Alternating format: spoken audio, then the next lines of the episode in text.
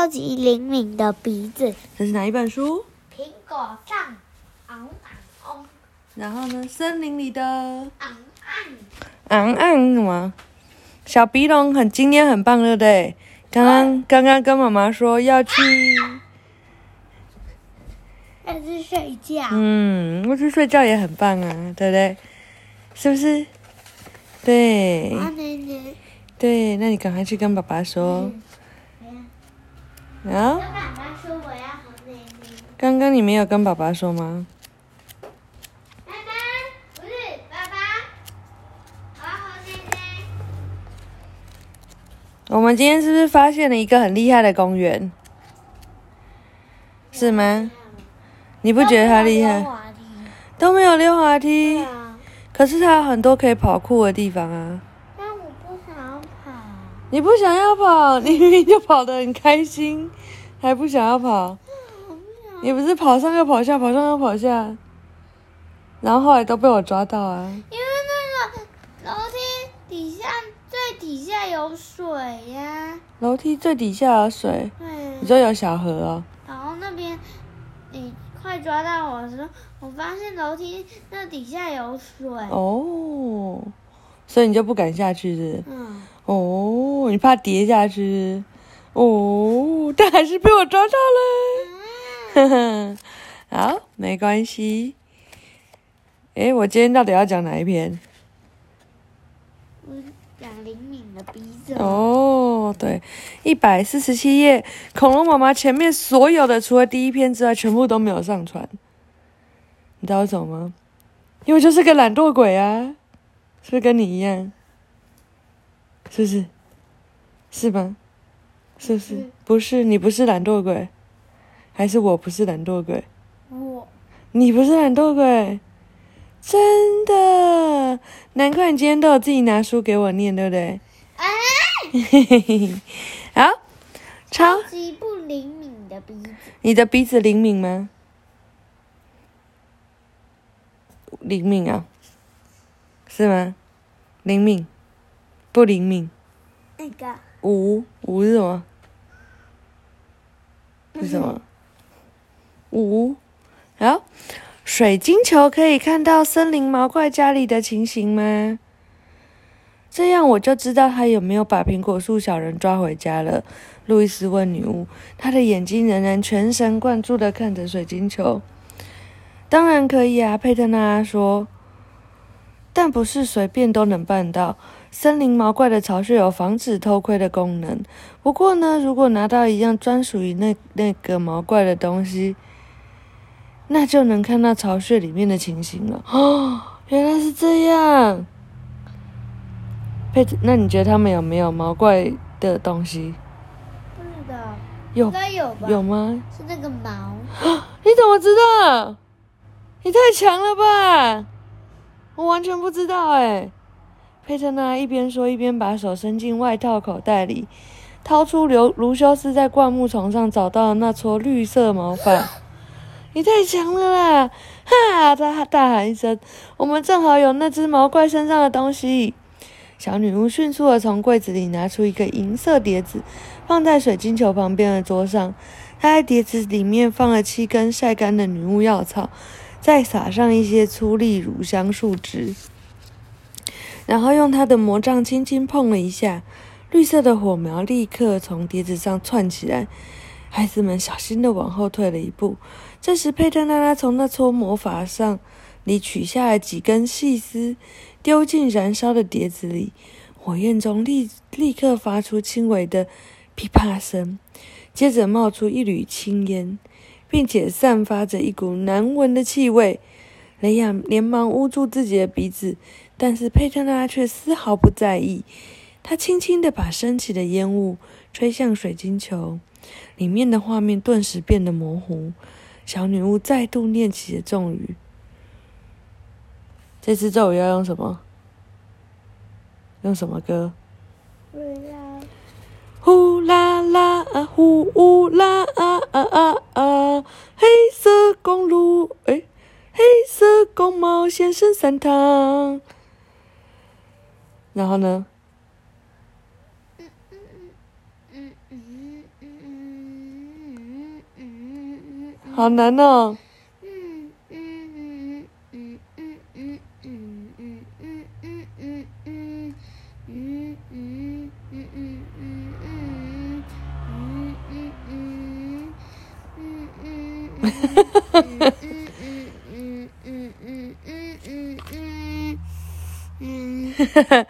好难哦。噔噔噔噔噔噔，好太难了，换一首。我想那个 one two three o e ok 那个可以吗？魔法水晶球，水女巫唱哇，想什么就出现什么，哦哦哦。然后呢，是这样吗？好难哦。妈妈停一下，先去偷听一下。然后我们暂停完，听了一下，会了。好来，呼啦啦啊，呼啦啦，黑色公猫先生三汤，魔法水晶球，对不对？女巫唱蛙，想什么就出现什么，哦哦哦哦。这次我要穿墙投币，把猫怪巢穴内部仔细端详，对不对？很厉害吧？终于听完会了，以为每天听都会，结果真的要唱就不会，对不对？唱歌是不是很难呢？好，越来越浓的烟幕烟雾淹没了整个水晶球，里面的画面成了漆黑一片。当烟雾慢慢散开后，画面中出现了一个昏暗的巢穴内部景象，一个绿草绿毛茸茸的身影背对着水晶球站着。伸手在火堆上取暖，天花板上垂着一只死一只只死老鼠，全部尾巴朝上的倒吊着。烤过烤过的甲虫串在竹签上，像一把吸管似的插在被子里。地上还摆放了好几个水桶，看样子是用来接屋顶上漏下来的雨水。你看到苹果树小人了吗？路易斯小声地问。雷亚沉默地摇了摇头。佩特拉伸出食指，轻轻地划过水晶球，把画面拉到巢穴的另一端。有看到苹果树小人了吗？嗯嗯，没有。我刚刚有看到这里。这好吃哦！他拿走妈妈的雨伞，撑在他的床上。雷亚激动的大叫：“难怪妈妈怎么找都找不到那把伞！这个巢穴未免也太简陋了吧！”佩特拉再度调整画面的角度。现在水晶球里出现巢穴的门，上面挂着几张松鼠皮，门口旁边放了一堆木柴。正当小女巫打算再次移动水晶球的画面，她的目光忽然被什么东西给给吸引了。哎呀！她不禁叫了一声。你觉得她被什么吸引了？苹果是小人。那在哪边？没有在个头上，没有在这边。怎么了？兄妹俩仔细的凑近，呃，凑近水晶球，仔细的打量。小女巫没有回答，只是用手指指了指那堆木材。这时，兄妹俩也注意到了，苹果树小人就坐在木材的旁边，背靠着背，像是一捆树枝般被绑在一起。怎么办？这个阴险恶毒、臭烘烘的毛怪，佩特拉大声咒骂：“我要把它变成一只粪青龟。粪青龟其实是不错的虫子呢。”卢修斯提醒他：“那就把它变成臭春象吧，或是干脆变成一个屁吧。”路易斯提议：“这样它就一下子就没有了，好像不错诶，变成一个屁好吗？以后你生气的时候就说：我要把你变成一个屁，然后就 biu 就不见了。”这样吗？嗯，这是个好办法。佩特拉生气的点点头，就这么办。啊，原来在这里。这张图，天哪，怎么办？该怎么办？他们会被抓去抓去当木材吗？木材什么？木材就是用来点火生火的。就那天不是旁边有很多？我要在交易屋顶啊。嗯，但是他把他们把它绑在那个木材旁边，可能是要让他把他们拿去当木材用，拿去生火。我感觉到他们在动！雷亚激动的叫起来。所有人又一起望向了水晶球。你没有看错，佩特拉拉把手轻轻按在水晶球上，用手指将水晶球的画面拉大，这样就能把苹果树小人看得一清二楚了。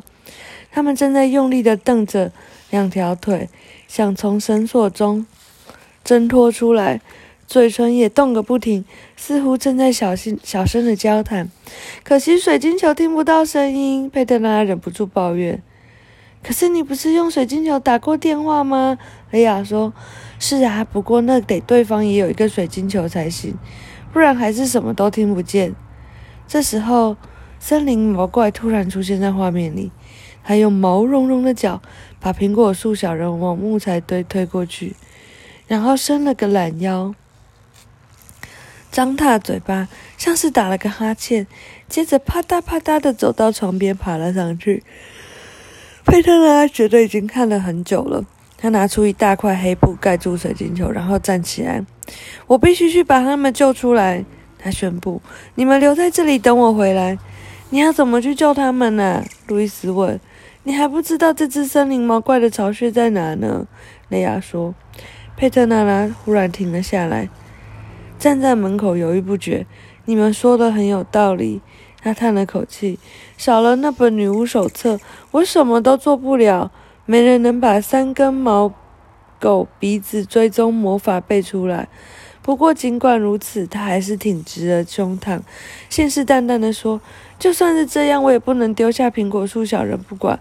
我得再好好想想。”佩特娜拉一一边绞尽脑汁想方法。一边在苹果房子里来回踱步，不行不行，不可能，还是不行。我叫他什么？嗯，那个他是谁？嗯，你不知道他叫什么名字？他叫你看看，你看不看得懂这两个字？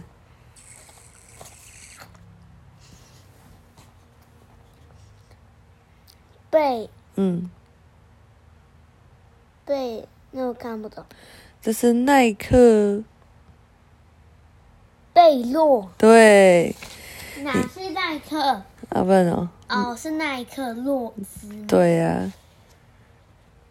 耐克诺兹啊，洛兹。洛洛兹嘛吧，对不对？嗯，没错。你觉得贝洛可以去帮忙是？好，我们想想看。他用文的。哦。因为今天的题目是那个。哦，你好聪明哦！他说：“我们必须想办法找到这只毛怪。首先得要找到它留下来的痕迹。”然后说到一半，佩特娜突然停了一下。我想到了，他大叫一声，弹了一下手指。很简单，我们只需要一个超级灵敏的鼻子。他看着大家，脸上露出了笑容。而且巧的是，模仿屋子正好。有这样的客人，就这么办吧！小女巫欢呼起来。你是说贝洛吗？雷亚用怀疑的口气问。对，就是他。贝特娜微笑的回答。我不觉得贝洛有什么灵敏的鼻子，诶，他一天到晚只会吃吃睡睡，然后挖洞。爸爸藏在沙发垫后面的零食，他从来没有找出来过。路易斯说：“你等着吧，每一只狗的身上都有追踪的天赋。再怎么说。”狗的鼻子可要比人的鼻子灵敏多，真的吗？雷亚有点惊讶。佩特呢点了点头。快来吧，我们去问问贝洛，看他愿不愿意帮助我们寻找苹果树小人。如果你去跟他说，他肯定愿意。雷亚，呃，路易斯说着，立刻跑到门边。哎呀，天已经黑了，妈妈一定不会再放我们出来了。小女巫向窗外望了一眼。今天就算了，明天再找吧。白天寻找踪迹比晚上容易多了。于是兄妹俩和佩特娜拉说了再见，并且答应第二天早上就把贝洛一起带来。他们向小女巫挥了挥手，爬下模仿神梯。为什么他们明天不用上学？嗯，他好像是礼拜六吧。哦。好，等孩子们离开后，佩特呢又看了一眼魔法水晶球。魔怪的巢穴现在已经是漆黑一片，只有火盆里还闪耀着红光，将席卷大地的寒风挡在门外。好，讲完了，晚安。